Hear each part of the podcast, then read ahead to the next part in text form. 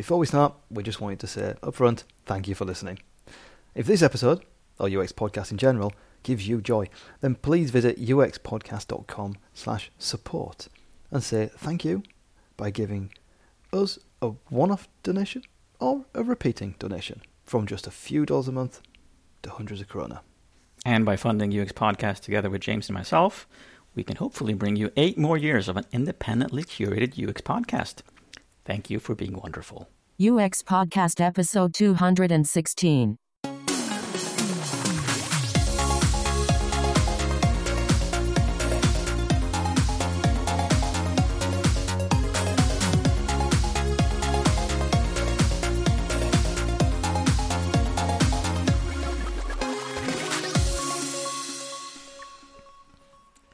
Hello, I'm Per Axbom, And I'm James Royal Lawson.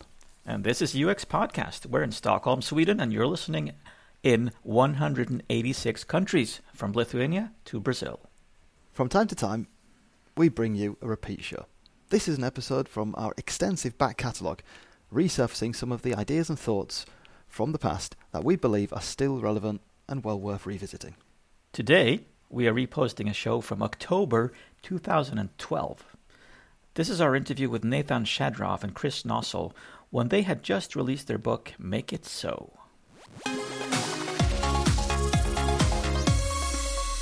The book is Make It So, Yep. and it's written by um, Nathan and Chris. Well, Nathan um, Shedroff and Christopher Noessel. Nice. I Thank think you. we're just one entity now called Nathan and Chris. Nathan Ah, and okay. This was an idea I had back in, this is Nathan, 88 or 89, um, after some film I saw, saw in which it had interfaces. But it's an idea, and in fact, I you know I came up with the title of the book back then too, but never did anything on it until about '96, I believe, when I started talking to Chris about it, and he said, "Yeah, right on. This sounds like fun." And even back then, we knew we had a, a feeling that there'd be something interesting in that kind of investigation, but we had no idea exactly what would you know come out of it, or that we would find so much material. Uh, quick, quick data. Not ninety six, two thousand six. Right, right. Oh yeah, I'm sorry, 2006. I tend to make the same mistake. Yeah, no, I, I Yeah. you know, decades fly by now. It's, a, it's a sign of our ages, probably. I mean, I was just gonna say, like, it's one one kind of nerd thing to have been do- doing the six years. Yeah. We'll, we- we'll book the interview. different. We'll book the interview with you in ten years' time, so we can have the um, Okay, good. the re-meet up and talk about it. Sixteen years on. So you've been, both been doing like what will what we call it, interaction design for a while now, like 20 years plus, and you both speak and teach all over the world. Um, so I guess the common interest of, of the sci-fi genre both made you want to do this, but you, I understand you also had to limit it. I mean, you had you, fa- you have found the idea and you had all these uh, this material, but you had to limit it like to movies because there's not a whole lot of books and stuff in the book. Movies Well, and it was- TV. yeah. Yeah, both movies and TV. Movies and TV, Um, right? When we when we recognized that the aspect of sci-fi that we wanted to talk about was really the interfaces that sort of provides some some natural uh, boundaries for w- what parts of sci-fi we look at.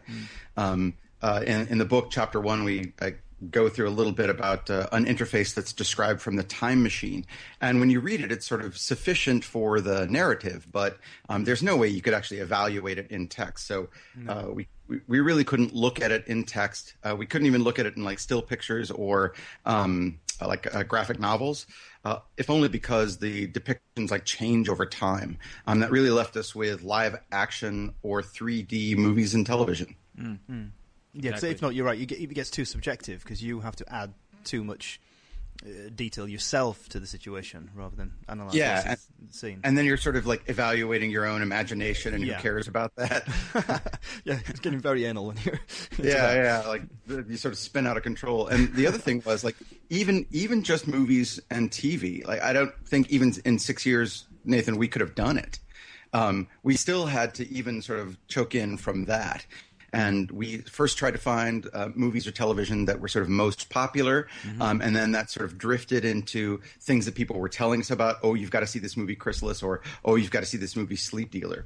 Um, but still, like we we ended up having to refer to the survey a lot, um, so that we were careful about not saying, oh, we don't see this in sci-fi because sci-fi fans are a um, uh, Enthusiastic An- bunch.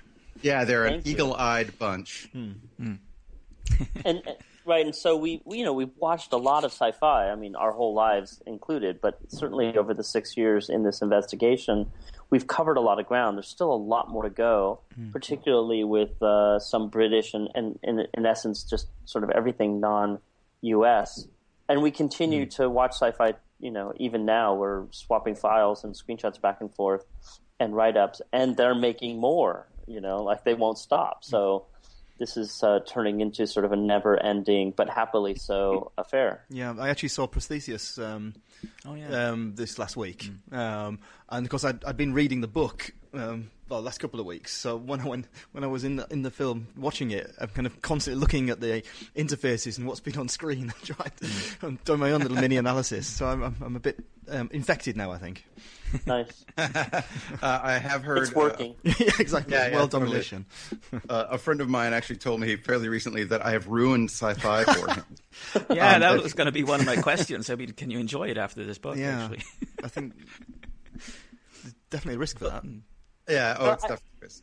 I think so. I mean, uh, you know, anyone uh, that's in any kind of technical fields, you know, must have been uh, affected by, you know, poor narratives, whether it was a well-designed interface or whether it was ridiculous technology that could never be that breaks the laws of physics. Physics. I mean, that's something that we've all had to uh, suffer or ignore anyway. So I don't think that this actually ruins interfaces. I think it might amp a level of humor that we didn't necessarily have in mind when we see stuff. Um, but I don't. It hasn't certainly hasn't ruined sci-fi for me. It's only made it more interesting.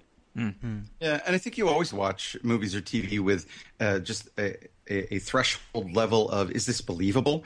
And you know, sometimes it could be the the science involved that you're like, what the hell? Yeah. Or it could be a character's actions, like you know, they would never do that, and it just adds this additional mm-hmm. layer that we're looking at, and we're saying, well, mm-hmm. you know, that doesn't really map to that, or I see what you're trying to do, mm-hmm. but you know, um, and only in a couple of cases is it so egregious that you know I'm like, I can't keep watching.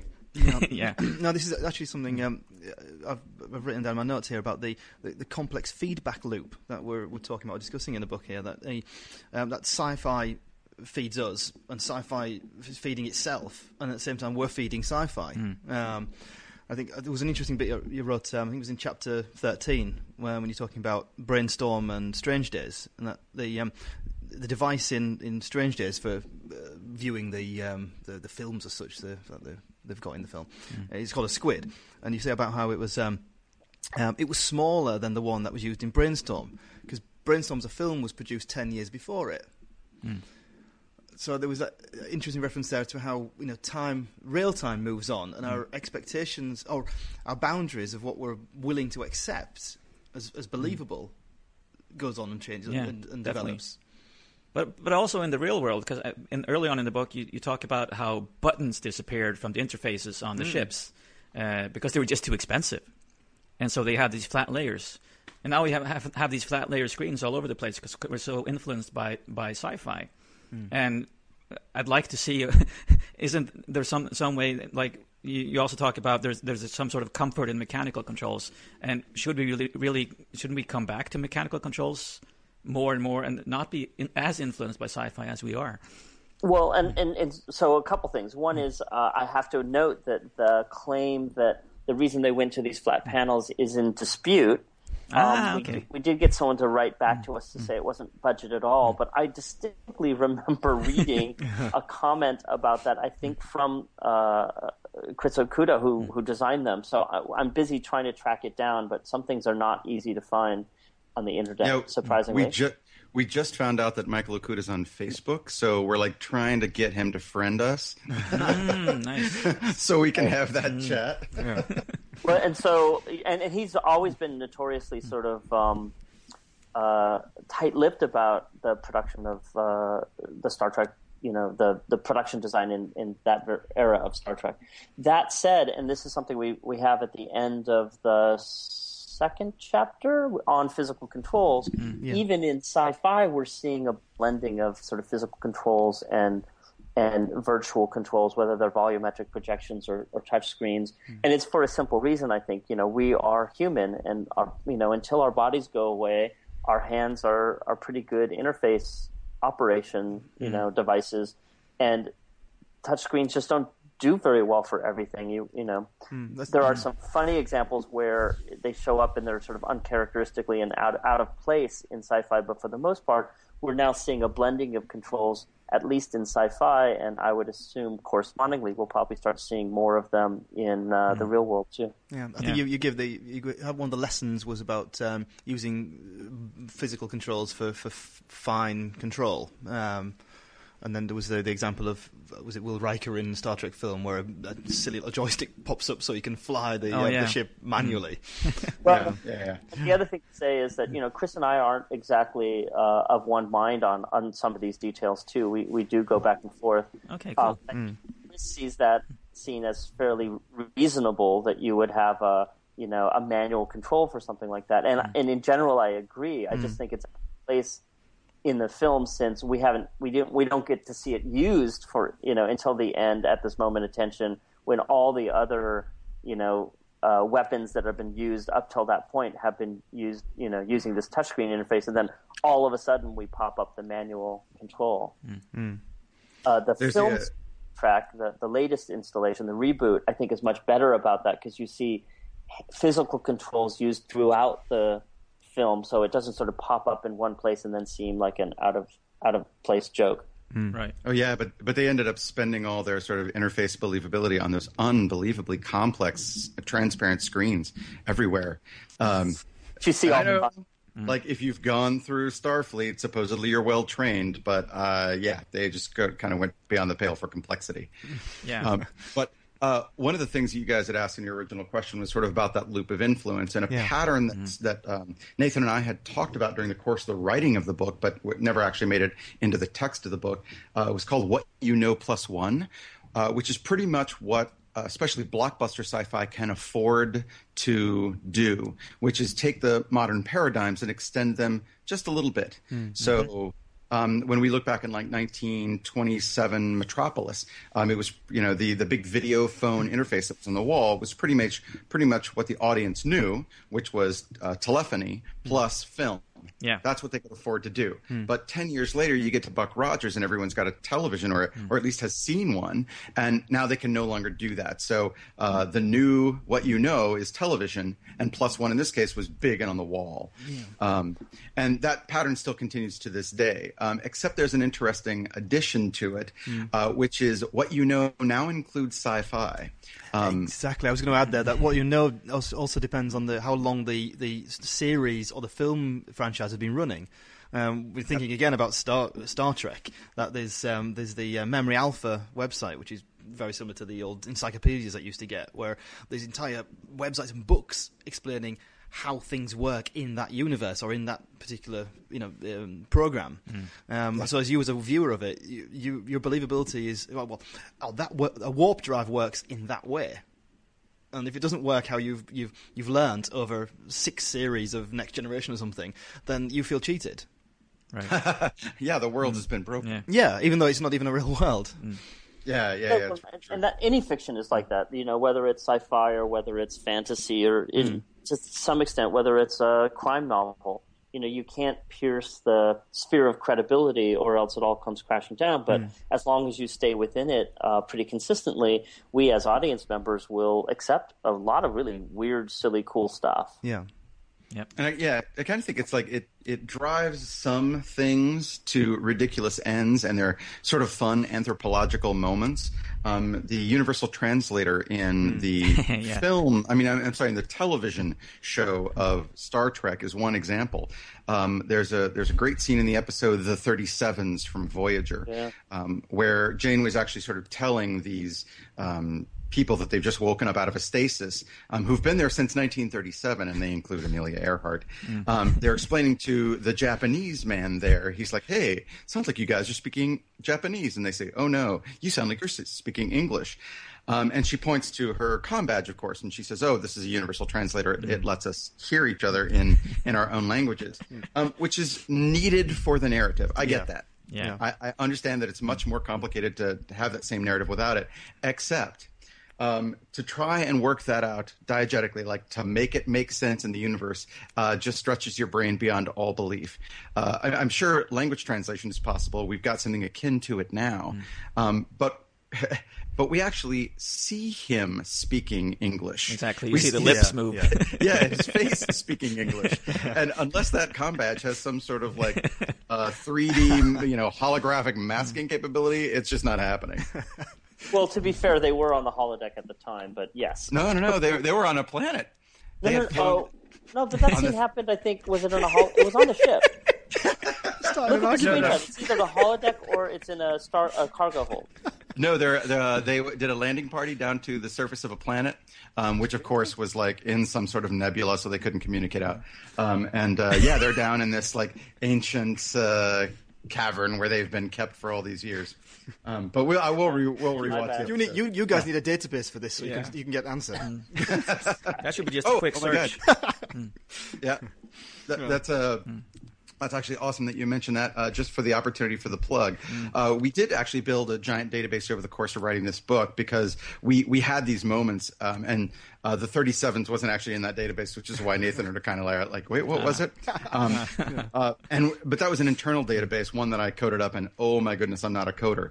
Um, but we're slowly revealing that database online at a website that we've got, um, and would love to let your listeners know. It's at uh, sci-fi-interfaces.com, um, and so far we've only got um, Metropolis and um, Forbidden Planet up, but we have the entire beta database sort of scheduled to come online slowly.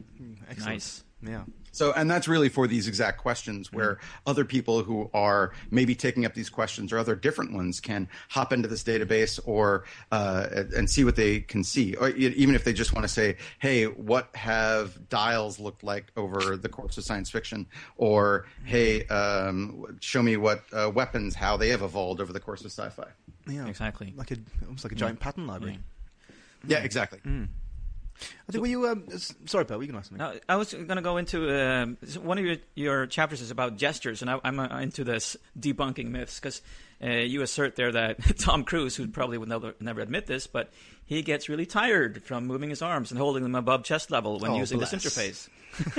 uh, and that's that's really interesting because uh, that gesture interface in Minority Report is something that is referenced by and large by every interaction designer around the world, and as some everybody sees it, that's the future. But we're not actually testing it in, in the way that you described there. That people actually do get tired waving their arms around like that, and you have lots of Yeah. good examples like that in the book. I think where you actually put things uh, in, in perspective and, and look at what well, what would happen if we actually did that. Well, this and this would happen. And you do that. Yeah. You do that in a great way with lots of example, actually.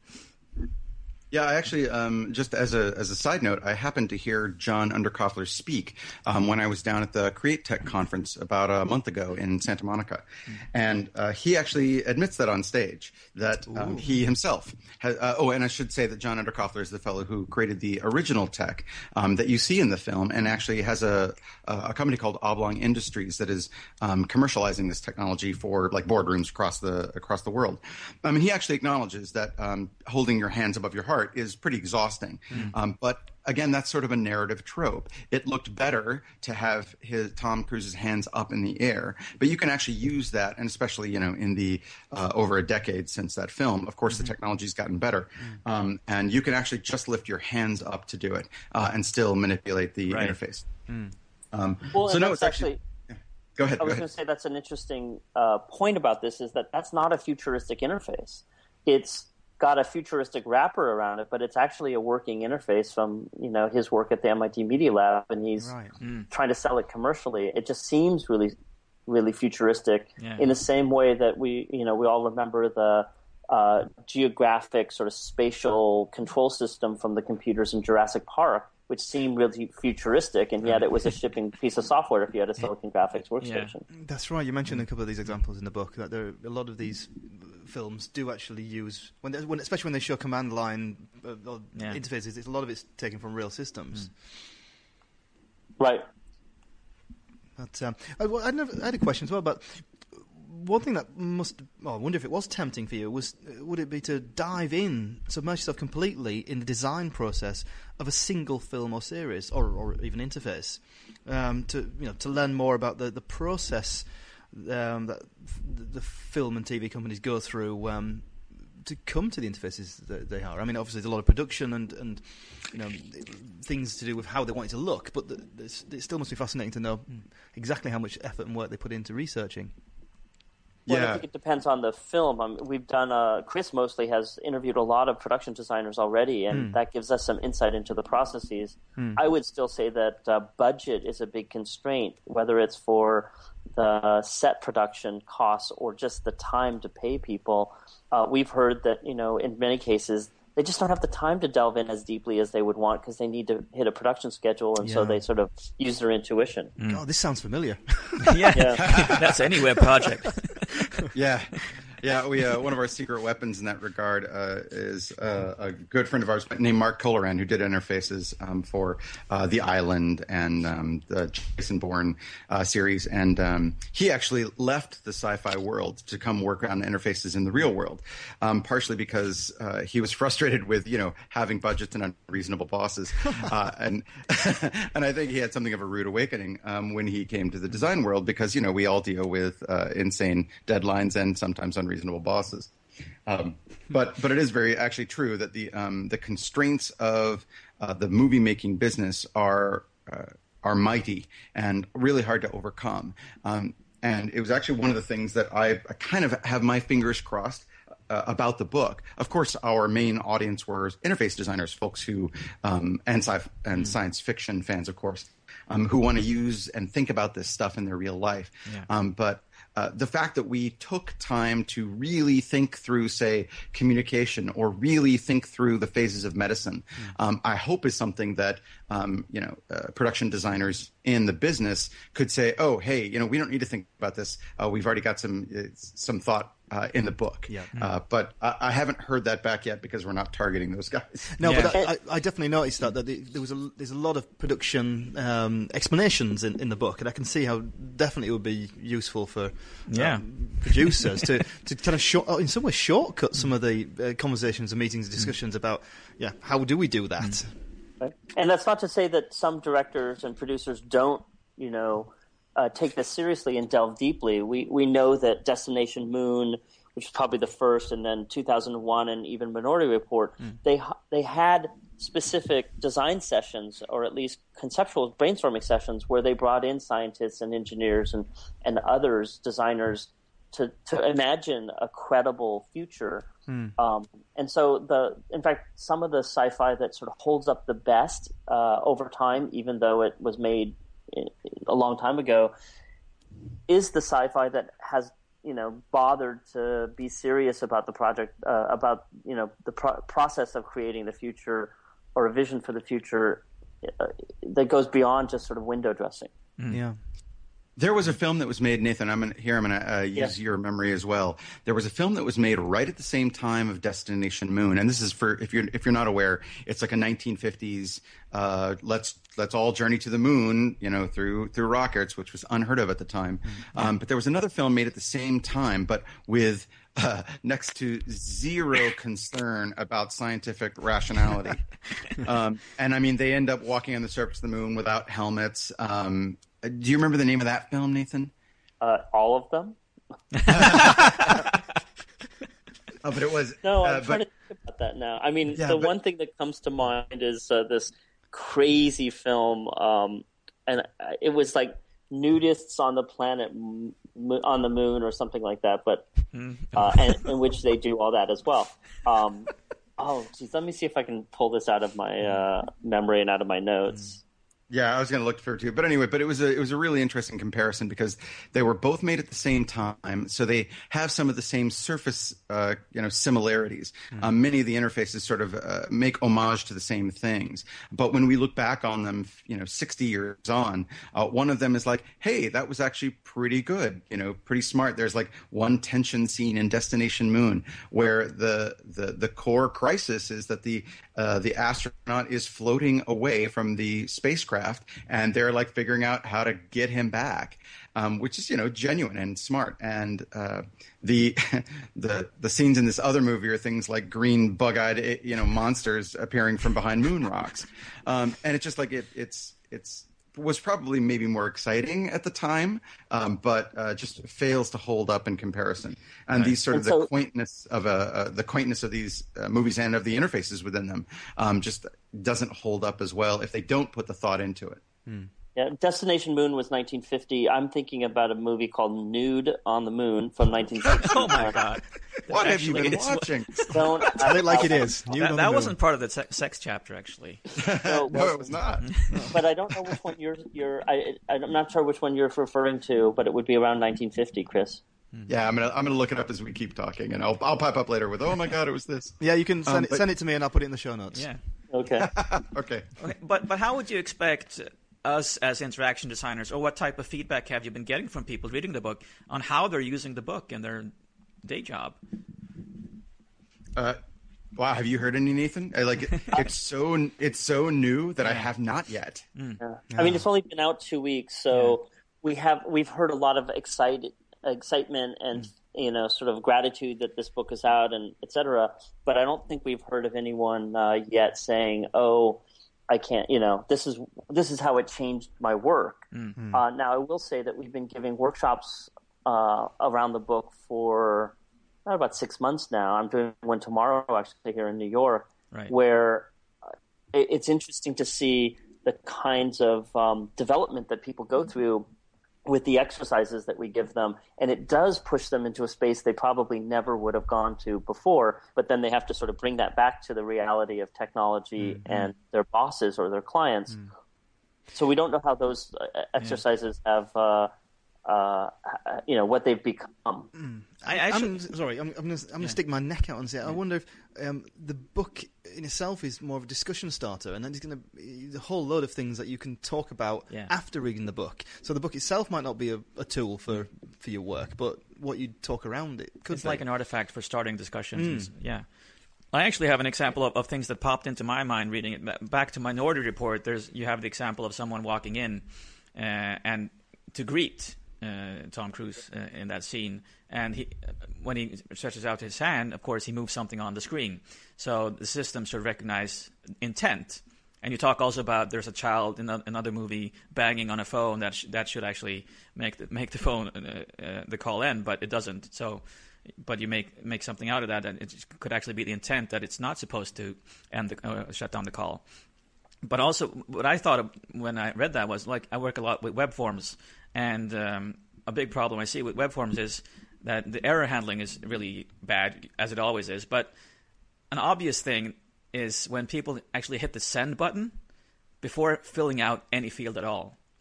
And it's so obviously not their intent to send it, but you scream errors in their face for all different form fields that you have on there. But obviously, you should say just say, "Sorry, you you forgot." Yeah, you pressed forgot- enter by yeah, you accident. pressed enter by Yeah. something like that. So, so I'm, I'm seeing ways of using these as fun examples for the people when I do talks, for example, when I'm trying to explain things to clients. Think about this in the real world, and think about how this affects how you how you how, how we design the website today. And e- even the, the scene, uh, the thing, the scene with the uh, where you have Darth Vader. Um, Talk to the stormtrooper yeah, and the Tie Fighter. yeah, exactly. And, and Darth Vader is really small, Yeah. uh, talking up to the stormtrooper. Yeah. I'm thinking, okay, so the tonality of my website is it talking up or down to the user? Wow, that's cool. That's a that's an abstraction we didn't even pull out from it, but it makes a lot of sense. Um, and one of the things that we, uh, I don't actually think this term ended up in the book, but it's one that um, uh, I I gave when I spoke in the Netherlands fairly recently. Is that um, sci-fi is this sort of lingua franca of future interactions, um, where we can say, "What's a gestural interface?" Well, you know, it's like the Minority Report interface, and even though there are like dozens of interfaces in there, that's the one that people know that you're talking about. Um, or if I want to talk about sort of a gunner seat interface, I can just say, you know, like uh, Luke Skywalker in the Right. in the basement of the Millennium Falcon, um, and it, that is actually something that we have and kind of the the real world can certainly capture current paradigms but when you want to talk about something new and cool and you want to push the boundaries of your own work the place you can turn to is science fiction yeah. um, and if and if we just like use them as they are without sort of uh, taking a critical eye to them um, I, I think we're actually going to do ourselves a disservice because they're not perfect they're there for narrative purposes Yeah. not for design reasons Exactly. Yeah. When you were talking about anthropo, I can't even pronounce it. Anthropomorphism. yeah, Yep. the human-like interfaces. Uh, I was uh, I was thinking about um, the old search engine, uh, which you probably remember, Ask Jeeves. Oh yeah. Oh, sure. Oh, yeah. where you asked simple questions, phrasing them as questions, and it returned answers in the way that answers would to. be presented. And I like that, and it really humanized that the, the search experience, which I haven't seen after that actually either. I don't, e- I don't even know if it's Ask Jeeves is still online. I believe it is. It Well, is. it's just it's called Ask.com now. Yeah. Yeah. Oh yeah. Right. Yeah. They got. oh they Well, lost boy. Jeeves oh Yeah. They fired reti- him, They yeah. retired him. Yeah, they yeah. fired him. Well, him and Ms. Dewey, right? They're probably off in search mm. engine, you know, warehouse mm. somewhere. Actually, we ought to write a piece of sci-fi about what Jeeves and Mrs. Dewey are doing. Like, since retirement. Maybe they hooked up. Like, you know. That's, you can you Well, can in, in version two in um, revision two of the book you can add that to chapter thirteen about sex. Right. Well, you know what? I think what actually happens is they they create Bob and Clippy, who then go back in Oh. time and create them. oh, you see, no, no, um, I'm still on the Yeah. chapter thirteen thing again, so you can't mention Clippy when I'm when I've got kind of you know, sex bots in my head.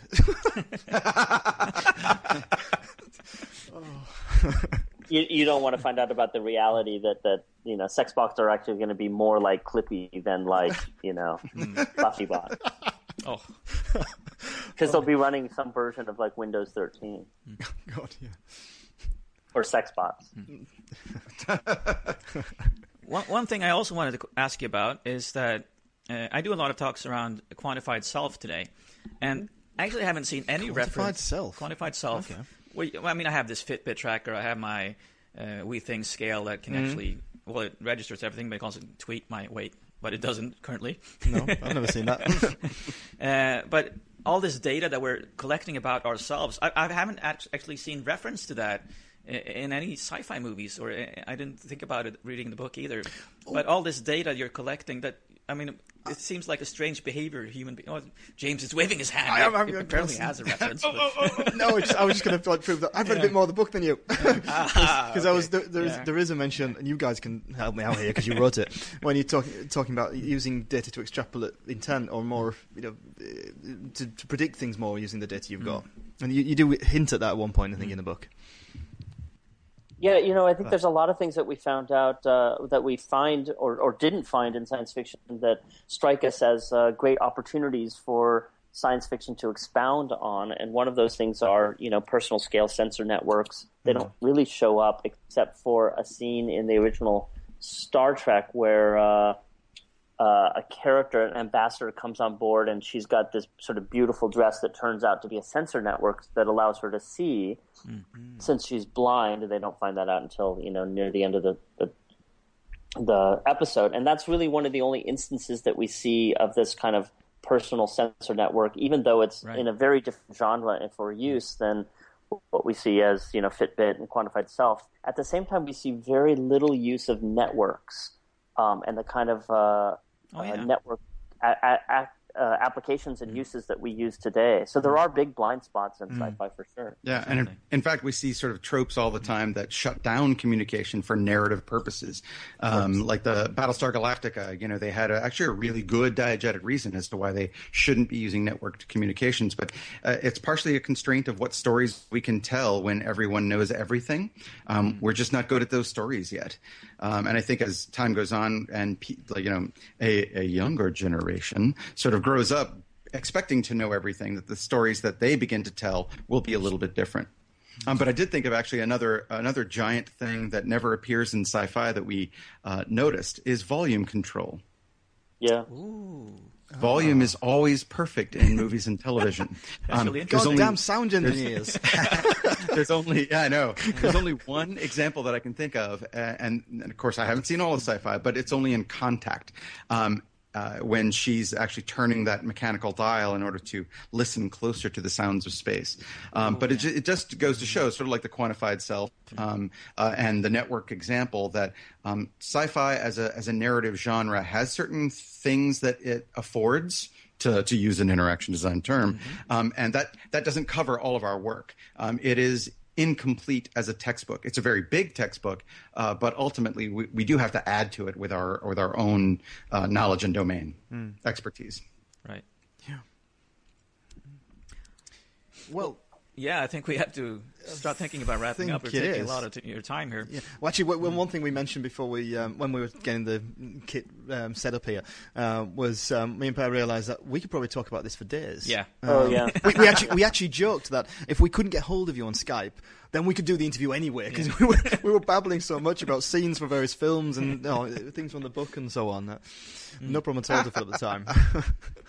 Chris, No, actually, oh, go ahead, I, Dave. I remember uh, very uh, uh, vividly when we first gave this talk at, at South by Southwest about three or four years ago now. Um, as the talk had ended and the lights were coming up and people were getting out of their chairs, Chris turned to me and said, "You know what I just realized? Like this can't really go wrong. if all that Yeah. you know the, they do is is sit in the dark and watch clips from their favorite sci-fi films, they're going to be happy." And it's kind of true. Yeah. Yeah, it's kind of a gimme thing. so. No, it's perfect. No, but but, uh, but actually, one of the things that was great about that very talk is that um, uh, Annalee Newitz, who's the editor of the fantastic uh, sci-fi blog IO9, happened to be in the audience, uh, actually, along with Bruce Sterling, who ended up writing our our uh, foreword. Um, but Annalee got up um, to the microphone and she said, um, "I wanted to let you guys know that I fully expected you to fail." And of course, this being our, our first presentation, my heart completely sank. I was like, "What's going on?" I Um, and she said. Oh no, because that. Oh, maybe you're right. Because that was Was, the yeah. time we went to go talk about sex. The sex one. We had him suspected the next year. Yeah. was You have a sex sex-only talk. It doesn't. Yeah, get- yeah, yeah.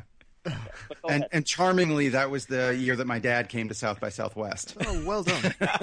yeah, so he was he was in the audience for that one. Um, but she said, "I fully expected you to fail," and of course, my heart sank. And uh, then she followed it up by, "It would have been very easy to simply get up and show us moments from science fiction." And she said that would not have added anything. We've seen those films, uh, but what she complimented on is particularly uh, on the sex chapter. But uh, I, I'm going to extrapolate to the rest of the book. She said that we've added a layer of analysis and, of course, the lessons that do make it use, that we have added something to this material um, and moved it forward as a conversation and not just simply been fanboys. Uh, and that to me was sort of the, the, the biggest stamp of approval that, uh, yes, we have added something and that we're m- not just watching sci fi, but using it too. you know, you've joined some dots that have not been joined before. Yeah. Yeah, Yeah. exactly. Yeah, Yeah. great. So, do we have any final questions for you? Uh, well, you're looking at me now. I think I'm done. Yeah, I, I, I have one obvious one. Go on then. So, what's the best sci-fi movie? Ooh. Oh, no, actually, I remember one more question. Right. Well, there's no such thing, right? I mean, there's, Ah. there are a lot of fantastic movies that you watch for a lot of different reasons. Yeah. Yeah, Like, yeah, there, there's so like there's so many ways to cut that question. Like, do you mean which one can we return to repeatedly, or which Yeah. one has sort of the the the the best interface on the surface, or the best interfaces after sort of analysis? Um, yeah, that's a real tough one. Um, It, actually, there's a T-shirt I saw at Burning Man this year that probably applies here, and the shirt basically said "Next year's burn was better." Uh, and so I think like the best sci-fi film is, is Oh, wow. probably yet to come, right? Like we have all these hopes for the second installment of the Star Trek reboot, and you know, cl- uh, what is it, Cloud Heaven, or what's the new one by the Wachowskis? I don't know. Oh, I, I thought earlier. Uh, you know, there's all sorts of great sci-fi still still to come, and I think that um, they have the opportunity to to best in some ways everything that's come before. I like that. That's a real Yeah, positive that's a um, great note to finish on. So yeah, I think we'll look at that. Excellent. Cloud Atlas. That's the film coming out in uh, twenty in fifteen days in the U.S. Oh, Cloud, Cloud Atlas was that? Ah, nice. Okay. Wow, I have not even heard of that, but I'll be in the cinema. All right, cool. Thanks so much for doing this, guys. It's been loads of fun. Thanks to you. Yeah. Yeah, Yeah, thanks, thank excellent. you for uh, feeding our obsession. Our Thanks ple- for letting our us. pleasure. Yeah, Yeah. All right. See you later. take care. Yeah, Enjoy nice that. talking to you. Yeah. Bye. Bye bye. Bye.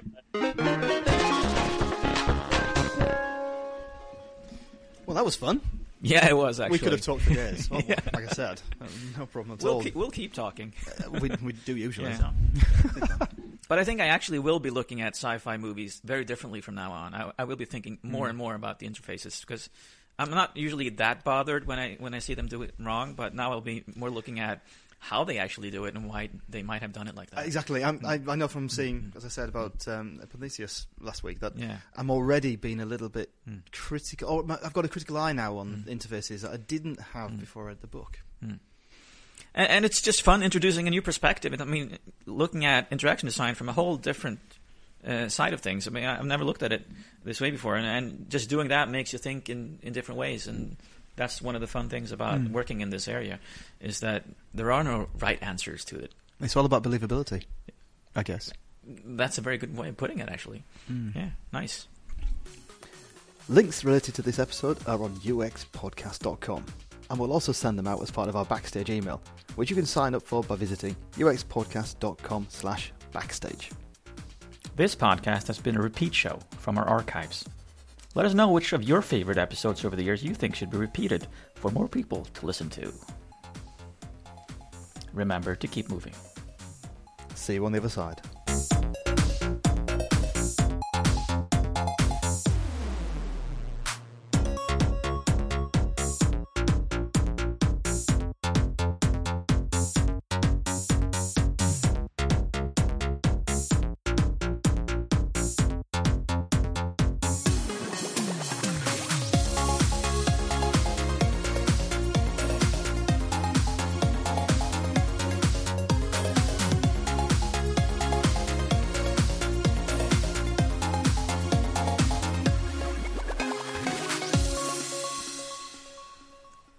Hear about the two antennas that got married?